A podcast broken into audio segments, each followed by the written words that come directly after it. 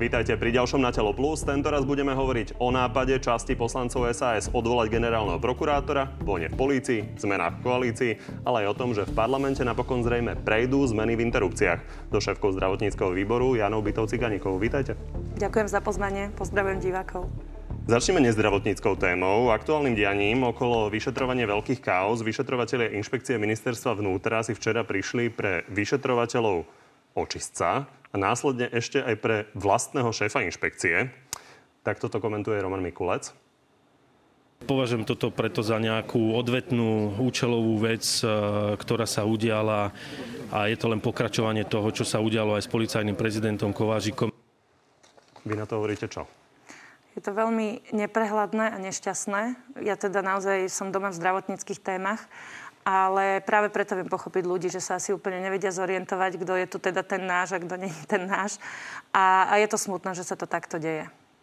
No ako to vysvetlíte vašim voličom? Lebo oni vás nevolili preto, aby sa policajti navzájom zatýkali, ale aby policajti bojovali proti korupcii? No tak uh, zase musí byť na mieste nejak, nejaký asi odstup a snažiť sa nechať to na orgány, ktoré sú na to určené. Rozumiem, že práve tie orgány teraz majú problém, čiže je samozrejme že byť pozorný je na mieste.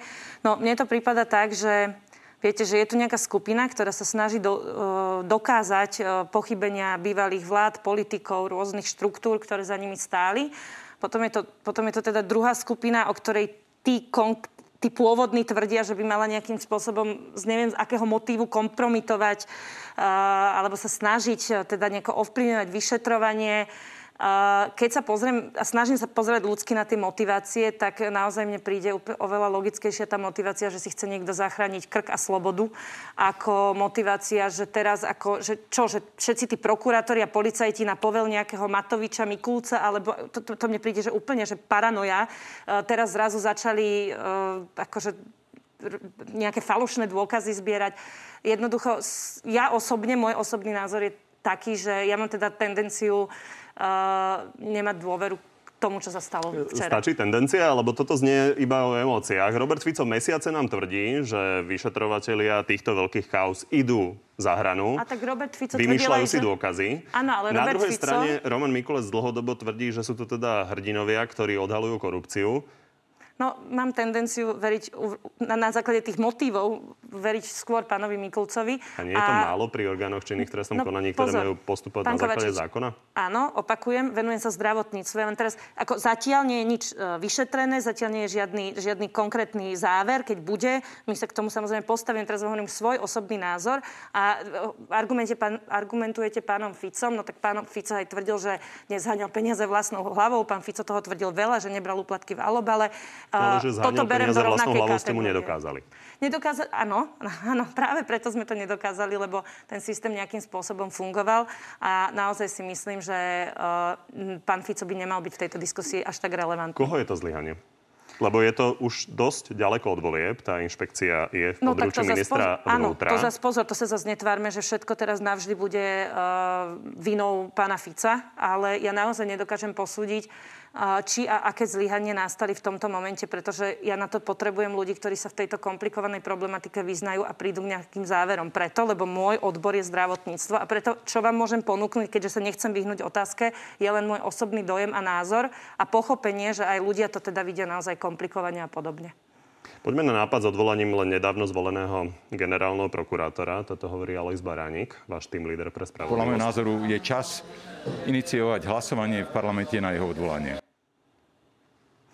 Tak e, rozumiem tomuto osobnému názoru pána Baránika. Dokonca niektorí kolegovia z klubu sa na ňom zhodujú a e, práve preto sme slúbili alebo iniciovali diskusiu v koalícii o tom, čo s týmito krokmi generálneho prokurátora budeme robiť a či vôbec môžeme niečo robiť, lebo aj tá tá právna situácia okolo tohoto je komplikovaná. Najprv si vyjasníme, ako je to vlastne u vás v klube.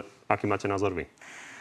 Ja si naozaj počkam na tú diskusiu, na, tú, na, na záver tej odbornej diskusie. Ja som vám povedala svoje osobné pocity kroky pána generálneho prokurátora a jeho komunikácia hlavne po tých krokoch vo mne nevzbudzujú dôveru. Pani Zemanová, vaša šéfka poslaneckého klubu, podporila ten nápad. Pokiaľ viem, pán Dostal podporil ten nápad.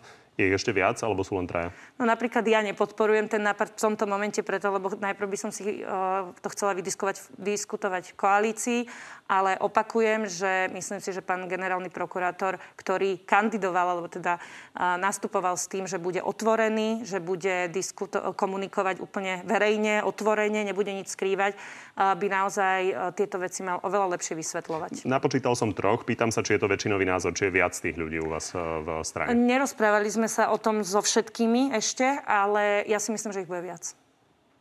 A čo s tým?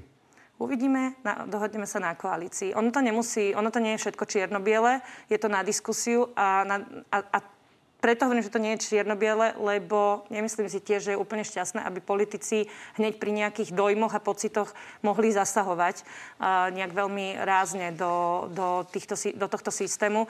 Čiže preto si myslím, že naozaj toto je veľmi citlivá záležitosť, ktorú musia prerokovať najmä ľudia, ktorí sa tomu do hĺbky venujú a nemali by sme sa rozhodovať na základe dojmov a pocitov. To, čo som vám povedala ja, sú moje osobné dojmy a pocity. A na základe nich bude prebiehať diskusia aj v rámci klubu, aj v rámci koalície koalície a určite prídeme so stanoviskom, ale to stanovisko v sebe bude zahrňať názory odborníkov, ktoré sa v danej problematike vedia orientovať lepšie ako ja. Pýtam sa na váš pocit. Pán Baránik hovorí o tom, že by chcel odvolávať pána Žilinku právne, si to málo kto vie predstaviť, ako by to bolo možné, keďže tam sú úplne jasne uvedené dôvody, na základe ktorých by mohol parlament niečo takéto urobiť. Vy by ste boli radi, keby pán Žilinka odišiel sám? Viem, že uh, predseda Sulik povedal, že by nebol rád. Napriek tomu ja hovorím, že asi by to trochu vyčistilo ovzdušie ale samozrejme, ak on má pocit, že konal správne a vie to vysvetliť a odkomunikovať, a to je tá dôležitá časť, tak by na to mal dostať priestor na koalícii aj, aj na verejnosti. Ale momentálne sa mi zdá, že ten priestor mal a namiesto, aby ho využil, ho skôr sabotoval. To je práve to, Asi som, som nepochopil, čo je teda vaše stanovisko. No moje stanovisko je v tomto momente, že treba mu dať šancu to vysvetliť, ale keď to nevysvetlí, tak, eh, tak budem naklonená sa baviť aj o tejto verzii. Ešte nie ste. Ešte nie som, nie. Poďme na zmeny v koalícii. Pribudli vám šiesti poslanci zo za ľudí a k tomu ministerka Kolíková, ktorá ale podľa niektorých kolegov v koalícii ministerku byť nemá. Nie je verejným tajomstvom, že ja pani ministerke Kolíkove nedôverujem. Čo s tým? A tak ja neviem, prečo je tak strašne dôležitý názor ministra financií. Predsedu Oleno, ah, najsilnejšej strany okay. v rámci koalície, ktorá má v podstate vyše povedať, poslancov áno, v parlamente. Ale týmto som chcela povedať, že názor, názor premiéra je dôležitý, pretože to je jediný človek, ktorý môže pani ministerku prípadne odvolávať a pán premiér, pokiaľ viem a mám informáciu, nemá problém s tým, aby, aby ministerkou zostala a má takýto prísľub aj dostal takýto prísľub aj Richard Sulik od neho. Čiže pre mňa je dôležité, že s tým je, že, že teda má dôveru aj pán minister, aj pani Kolíková a jej kolegovia voči ministrovi Hegerovi a voči Hegerovej vláde. Toto, Toto je dôležité. Čisto technický, právnický prístup. Samozrejme, premiér musí navrhnúť, aby, aby ministerka mohla skončiť. Na druhej strane, keď si predseda najsilnejšej koaličnej strany myslí, že by tam byť nemala, tak to asi zaváži, či nie? To už je otázka na pána Hegera. Za nás uh, my naozaj komunikujeme s pánom Hegerom, komunikujeme s koaličnými partnermi, ale nevidíme... Igor ako... Matovič chodí na tie koaličné Rozumiem, rady, čiže vypovie, nevidíme... pán Sulik povie, že uh, Igor, ty buď ticho, uh, Eduard Heger to v žiadnom rozhoduje, prípade, alebo... To v žiadnom prípade, ale nevidíme ako veľmi, alebo, alebo strašne závažné a že to tak teraz hneď musí byť, keď jeden z koaličných partnerov sa vyjadri, že niečím súhlasí alebo nesúhlasí.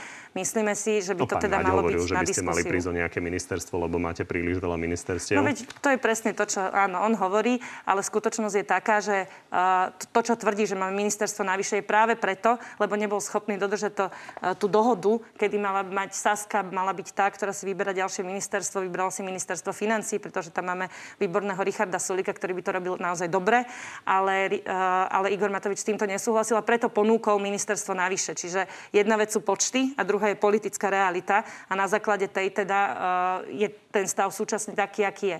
A potom by som sa opýtala opačne, že teda ak, ak by ak by to malo byť inak, tak či to potom je v poriadku, keď napríklad pani Remišová s jej štyrmi poslancami bude mať dve ministerstva. Hej, že ani tam to nesedí. Čiže práve preto hovoríme, je to citlivé, netreba to nejak robiť z toho vedu, netreba to otvárať, treba prijať novú politickú realitu, treba prijať fakty, ale nemenili by sme nič, ani by sme do týchto diskusí nešli. Takže dobre rozumiem, že je to taký postoj, že si brešu a karavana pôjde ďalej?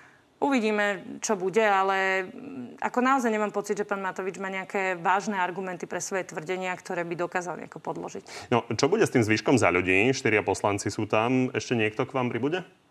Uh, Netuším, čo bude v budúcnosti a neviem o tom teraz, že by teda mali, malo prísť nejakým presunom, ale nič nevylučujem ani nič nepotvrdzujem. Zatiaľ neviem to naozaj. nie je rozrokované.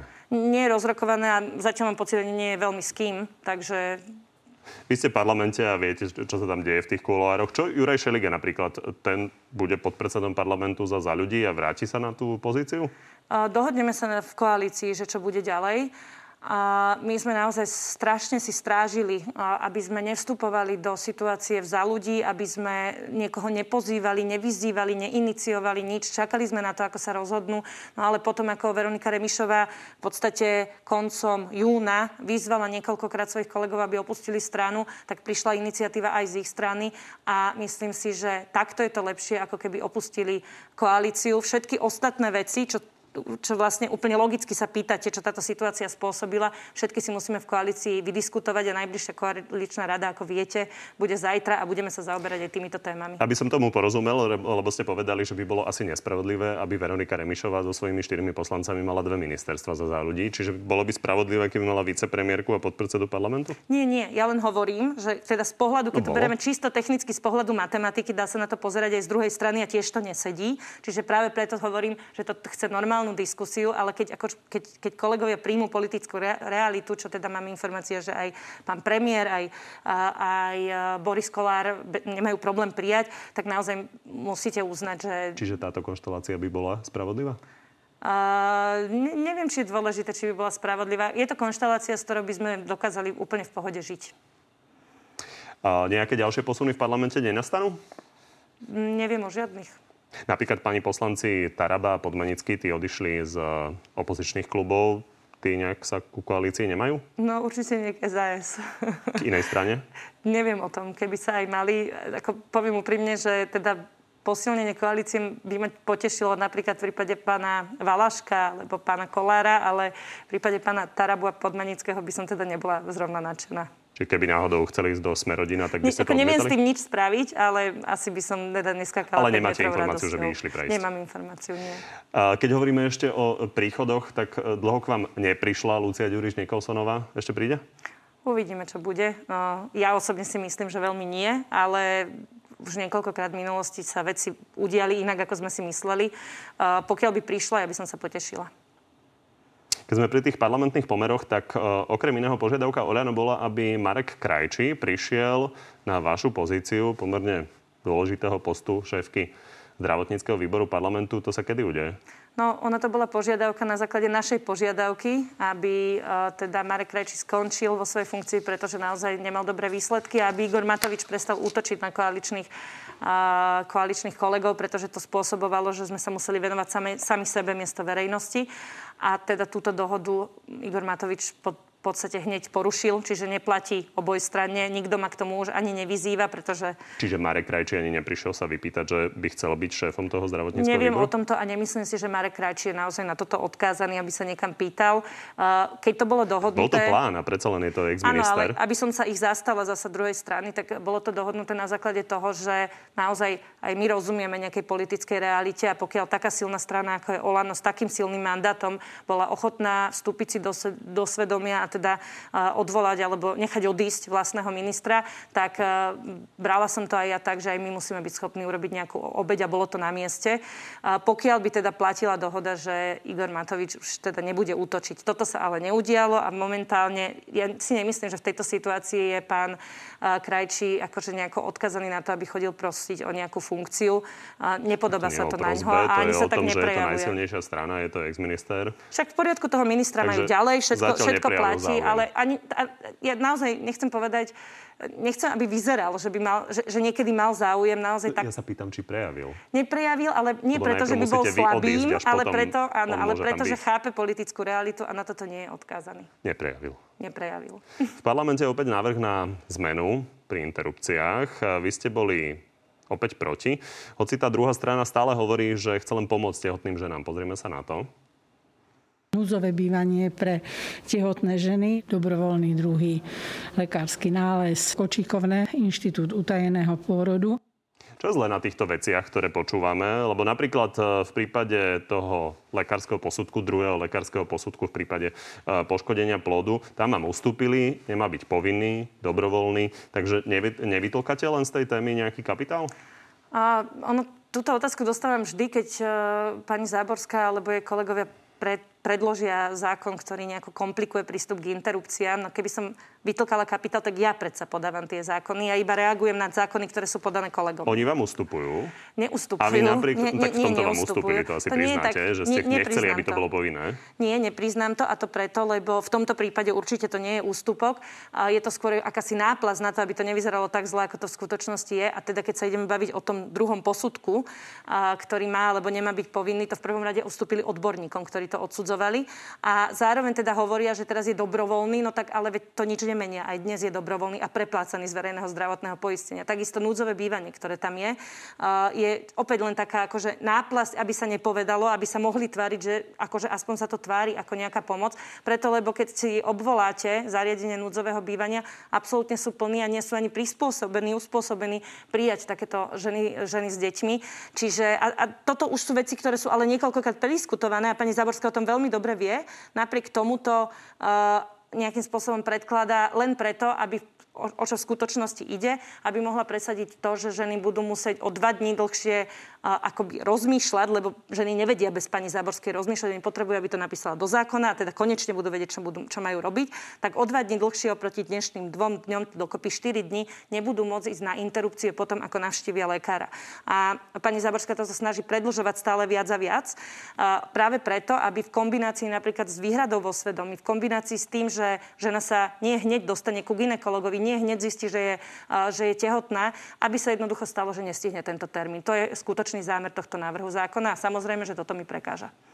Zastavme sa pri niečom, čo vzbudilo naozaj veľkú emóciu a to je uh, navýšenie príspevku pri narodení dieťaťa v prípade uh, postihnutých detí. Konzervatívci vám vyčítajú, že nechcete narodenie postihnutých detí. Prečo?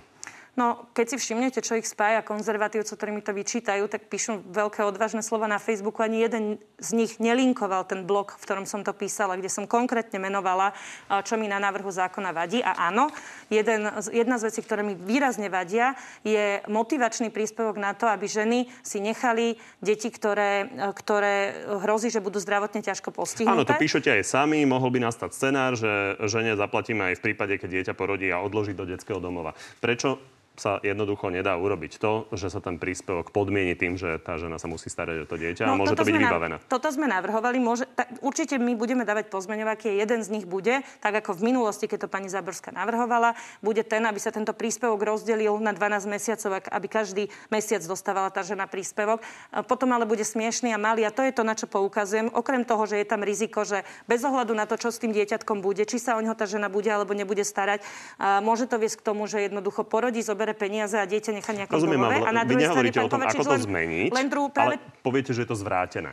Takže Dobre. potom to logicky vyvolá emóciu v tom konzervatívnom tábore, že považujete za zvrátené porodiť e, postihnuté dieťa. Nie je pravda, že nehovoríme, ako to zmeniť. To je tá druhá časť, ku ktorej sa snažím dostať. Ja už som aj povedala, že sme predložili návrh, ktorý hovorí o tom, že sa to má rozdeliť na 12 mesiacov. Predkladali sme niekoľko návrhov zákonov, ktorí reálne by riešili túto situáciu z dlhodobejšej úrovne. A toto je to, čo mi vadí, že akoby pani Záborskú a spolu zaujíma iba ten moment narodenia, iba to, aby to dieťa už prišlo na svet, hlavne to, čo ako ja nespochybňujem to, že oni veria, že to je správne, ale potom ich nezaujíma, čo bude ďalej. A dávajú tam takéto náplastie typu núdzové bývanie, kam sa tá žena aj tak nedostane, alebo druhý posudok, ktoré má aj dnes. Hej? A sú tam aj ďalšie iné veci takéto. Jednoducho uh, je to falošné. Ten, ten, ten návrh je falošný a je to len také, také plíživé blíženie sa k tomu, čo je skutočným cieľom a to je, aby sa rodili deti bez ohľadu na názor ženy, ktorá má to dieťa, dieťa porodiť.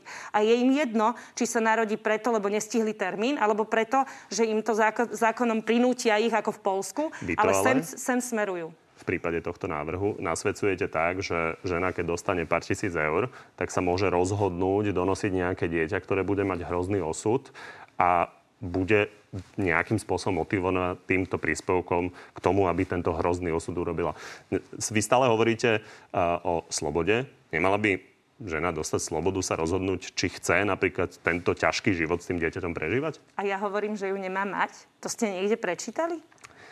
No naozaj teraz, lebo toto isté hovoria aj tí konzervatívci, ale nezdieľajú ten blog. A teraz mi povedzte, kde ja hovorím, že žena nesmie. Hovoríte o tom, aký osud e, čaká takéto dieťa. Áno, v prípade, že žena je rozhodnutá, nech, ne, ísť na interrupciu preto, lebo si myslí, že by to nezvládla, ale rozhodne sa, že teda predsa len na ňu nepôjde kvôli tej finančnej motivácii. Samozrejme, že to je, to je úplne úžasné a, a naozaj silné, keď, keď sa rodina, žena, muž, keď sa rozhodnú, že sa budú starať aj o dieťatko, o dieťatko ktoré môže mať problémy a dokážu to s tým zvládnuť aj v tejto v týchto ťažkých podmienkach. Nikde som nikdy nenapísala, ani nikdy nenapíšem, že e, sa nemajú takéto deti rodiť.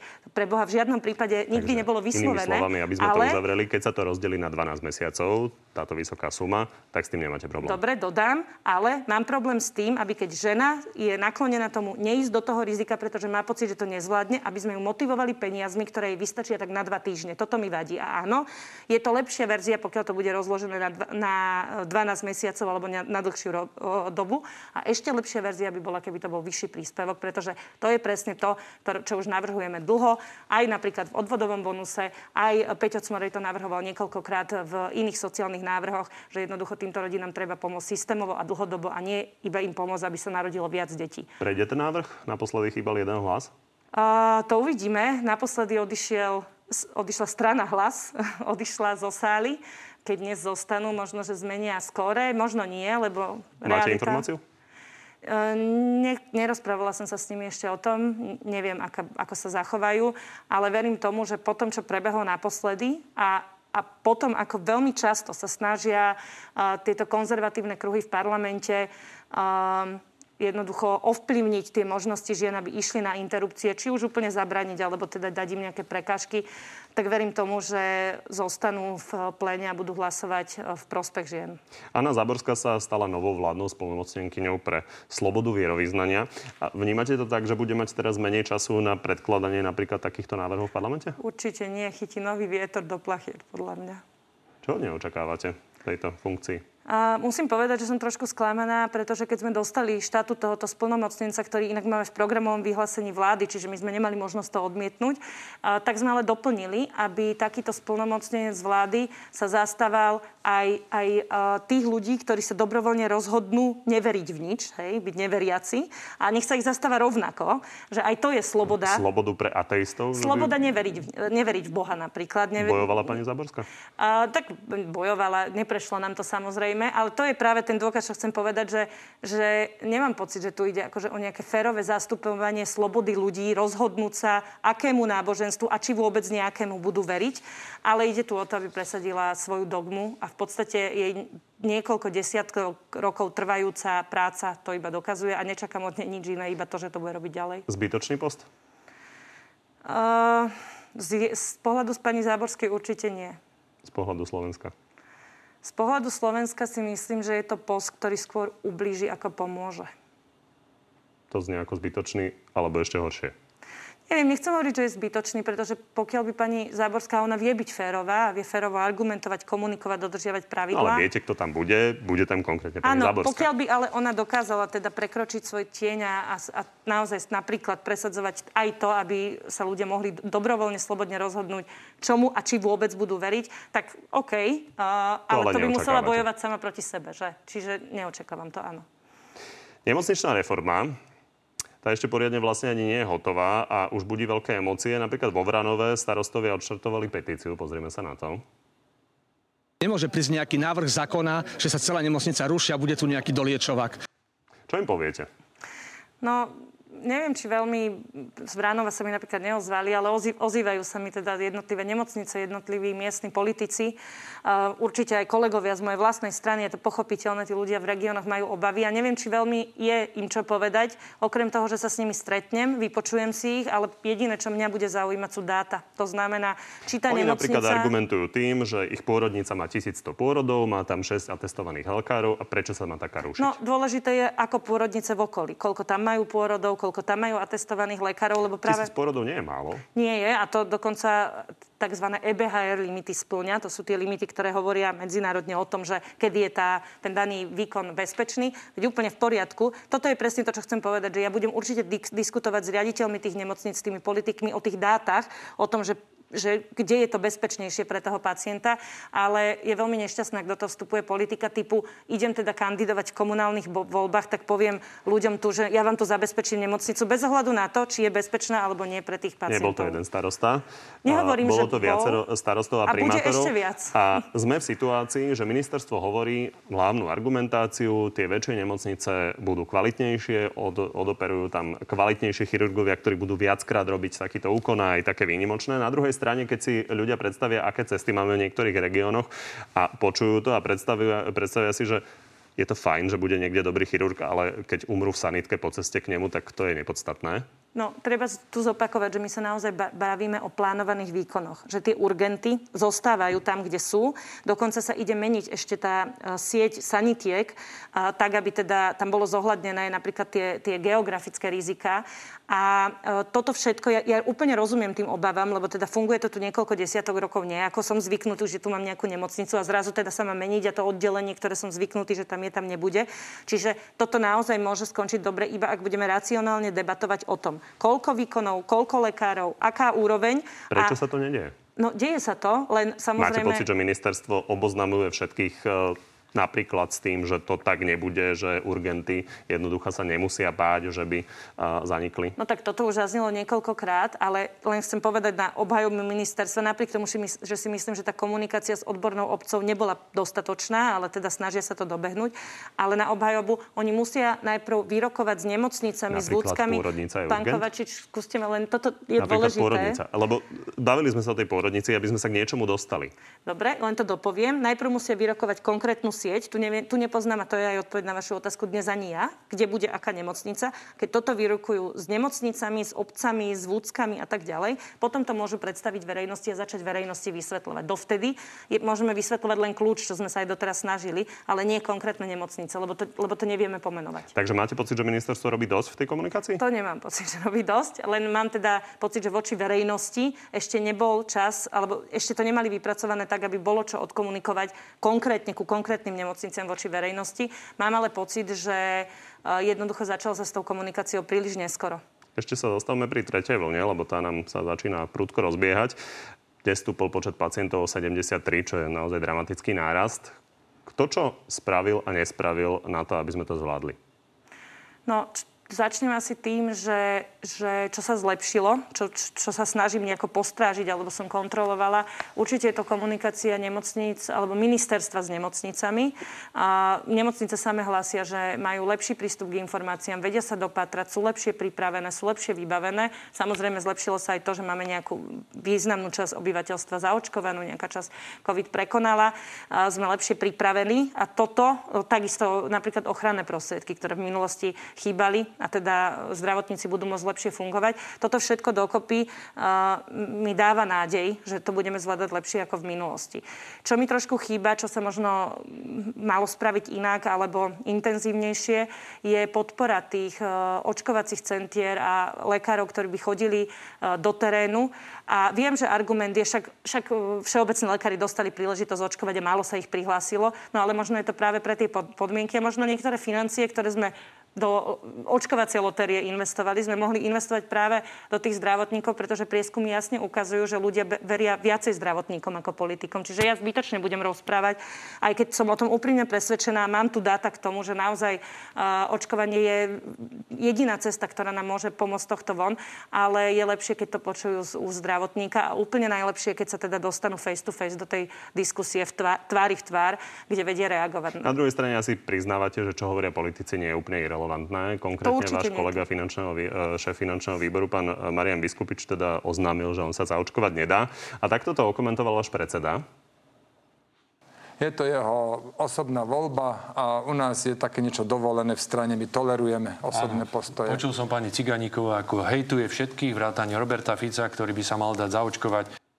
No pozor, ja Roberta Fica nehejtujem, lebo ja si myslím, že on je očkovaný. To neviem, kde pán Blanár zobral. Ja si napríklad myslím, že pán Fico je očkovaný. Odkiaľ to máte? To hovorím, že ja si to myslím preto, lebo teda... Ale to je čisto pocit. No čisto pocit na základe toho, že teda naozaj kardiak, starší pacient s lekárom v Izraeli, no tak akože to neexistuje lepšia predispozícia na uh, očkovanie. A mám teda podľa jeho krokov, aj to napríklad, že prišiel zo zahraničia, nebol v karanténe, tak mám pocit, že to tak môže byť, ale je to irrelevantné. Dobre, Len vravím, že teda Roberta nikdy Fica som ne, poďme na Mariana Vyskupiča. Poďme na Mariana. Mariana som napríklad kritizovala interne a v podstate aj verejne. Uh, nie preto, že má svoj názor, čo je samozrejme u nás dovolené, to v poriadku, nebraní to ani práci. Uh, Marian je výborný na financie, naozaj expert. Uh, ja sa venujem zdravotníctvu, čiže na, my, my sa tu nejako nekrížime, ale práve z toho pohľadu, čo ste hovorili vy, považujem to naozaj za za nezodpovedné až hlúpe, že že takto prezentuje svoj názor zo svojej pozície, preto, lebo je to jednak v rozpore so stanoviskom strany, jednak v rozpore s odbornými zisteniami, s vedomosťami, s dôkazmi. A, a keď aj sa spolu bavíme, tak on vlastne nemá argumenty, on má len pocity. Uh, Marian Vyskupič a mnohí iní, s ktorými sa bavím, majú napriek množstvu dôkazov, že sa môžu miliť pocit, že sú teda akože nenakaziteľní, alebo, alebo že to rátajú s tým. aj Richard Sulík. No veď dobre, nemá dnes. Veď ako nehovorím, že to je teraz nepochopiteľné, Mimochodom, ale... Richard Sulík eh, loboval za Ivermectin uh, svojho času. Tak pozor, za a pýtal Ivermec... sa, pýtal sa uh, Mareka Krajčího, prečo už konečne nie je. A teraz sa zistilo viacerými štúdiami, že Ivermectin no, vlastne vôbec nepomáha. Teraz mu trošku krivdite. Teraz zobrela uh, známa antivaxerka v Spojených štátoch, ktorá sa dožadovala Ivermectinu. A teraz mu trošku krivdite, lebo celý klub SAS, a, a teda so mnou na čele, o, sa pýtal Mareka Krajčího, kde je ten Ivermectin, ale nie preto, že by sme verili, že Ivermectin pomôže, ale preto, že predtým Marek Krajčí slúbil ľuďom, postavil sa na tlačovku, povedal, že ho schvaluje a že teda slúbuje, že bude k dispozícii a potom už naozaj, keď toto spraví, je nefér ho nedodať. Dobre, hej? uzavrime to tým, že či v tých zdravotníckých témach by ste nemali viac merať ako strihať. No, ja sa snažím naozaj veľmi merať. Myslím a, ako strana. A strieľam čo najpresnejšie. Uh, aj strana, ako my nemáme jediné hlasovanie, skúste mi pripomenúť, ale nenájdete hlasovanie, kde by sme, kde by sme uh, urobili nejakú Ten vážnu chybu. pána Vyskupiča to, je, to chcem povedať, ale akože napríklad jednotlivec, keď urobí nejakú 200-300 nerozhodnutých presvedčil, že radšej do toho nejdem, nie je to problém? Pán Kovačič, pre mňa to je problém, mrzí ma to. Mm, komunikovala som s pánom Vyskupičom, on to robí opakovane. V podstate tieto jeho statusy, táto jeho komunikácia majú najväčší úspech na jeho Facebooku. Ja si myslím, že aj toto môže motivovať a je to smutné, keď to tak je. Preto, lebo to, čo píše, nie je jednoducho pravda. A každú jednu z tých vecí som mu osobne vyvrátila. Napriek tomu uh, tento osobný názor, mne, mne totiž to očkovanie, mne to príde ako náboženstvo. Hej, že fakty už neplatia a on si ho proste drží. No Naozaj, tak je to jeho osobný názor, Richard ale Sulik hovoril, že sa s ním rozprával, ale nechcel povedať, čo mu povedal. Takže máme to rozumieť tak, že mu teda povedal, že sa už nemá k zdravotníctvu vyjadrovať? Ja ne, naozaj neviem, čo mu povedal. Ani sa na to nebudem pýtať. Ja sa, som sa snažila s Marianom Vyskupičom komunikovať sama a hovorím vám, ja som mu teda každú jednu z tých jeho vecí vyvrátila. Poslala som mu štúdie, poslala som mu tabulky, poslala som mu fakty. Napriek tomu ďalej komunikuje takto. Už je to otázka na neho, je to jeho je to jeho osobný názor a chcem teda zdôrazniť, že názor strany je úplne iný a to, že komunikujem aj ja, aj Richard Sulik, to, že je to jeho osobný názor, znamená, že sa v podstate dištancujeme od jeho názoru. Tak vám ďakujem, že ste prišli. S radosťou. Na Telo Plus je to na dnes všetko. Vidíme a počujeme sa buď budúci útorok o 14. naživo na TV novinách alebo v archíve a na podcastoch. Dovidenia.